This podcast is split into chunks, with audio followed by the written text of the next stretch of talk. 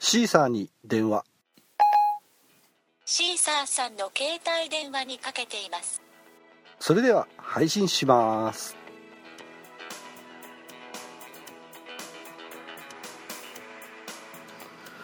はいどうも、えー結構ねまあ人生生きていくと固定観念がね増えていきましてまあ新しいものとか新しい考えとかそういうのがねなかなかね拭いきれない、うん、思いつかない。そういうのがありますね。ですからね今一番怖いもの。思い込みですね。やっぱりこうだろうというまあ先走ってねまあこういう感だろうなこういう感じだろうなと、うん、そういうことで失敗すると大きなことになりますからね。そういう思い込みを捨てる。それともう一つですね確証バイアスというものがあるんですけどね。まあこれ心理学の用語みたいなんですけどね。自分の仮説、えー検証したものをですね。まあ自分のいい情報のみを取ってそれ以外のねまあ違う情報反証するやつですね、まあ、これは全て、えー見ないことなしにするということで、まあ、例えばですね1たす2は3ですよと。でその立証をする、うん、だけど実際は4じゃないかな5じゃないかな、えー2じゃないかなという、まあ、そういう情報があったらそれを全て見ても見ないふりをすると。もうこう思ったらこれしかないと。でそれに賛成する情報だけを集めてやっぱり僕は間違いないよと、うん、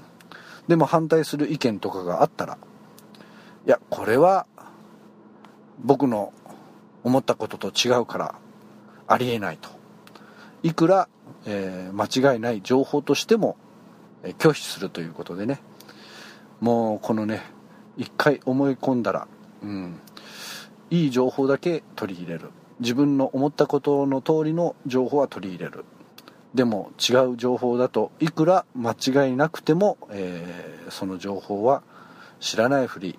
ありえない拒否するということでね、まあ、こういうのがね、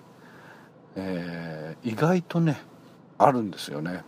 で特にね、えーテレビや新聞昔はねこれしかありませんでしたからね。それを見るとまあまあ俗に言う変更報道ですか。まあそこしか情報が得られませんのでまあそれに間違いないよなと思うんですけれど今だとねインターネットがありますから賛成意見反対意見当然ありますよね。でそれについてのまあ理由、うん、そういうのもありますけれど、まあ、これがね本当にこれでいいのかもしくは違うのかあまりにもですね逆にインターネットが多すぎてこれが本当なのか嘘なのか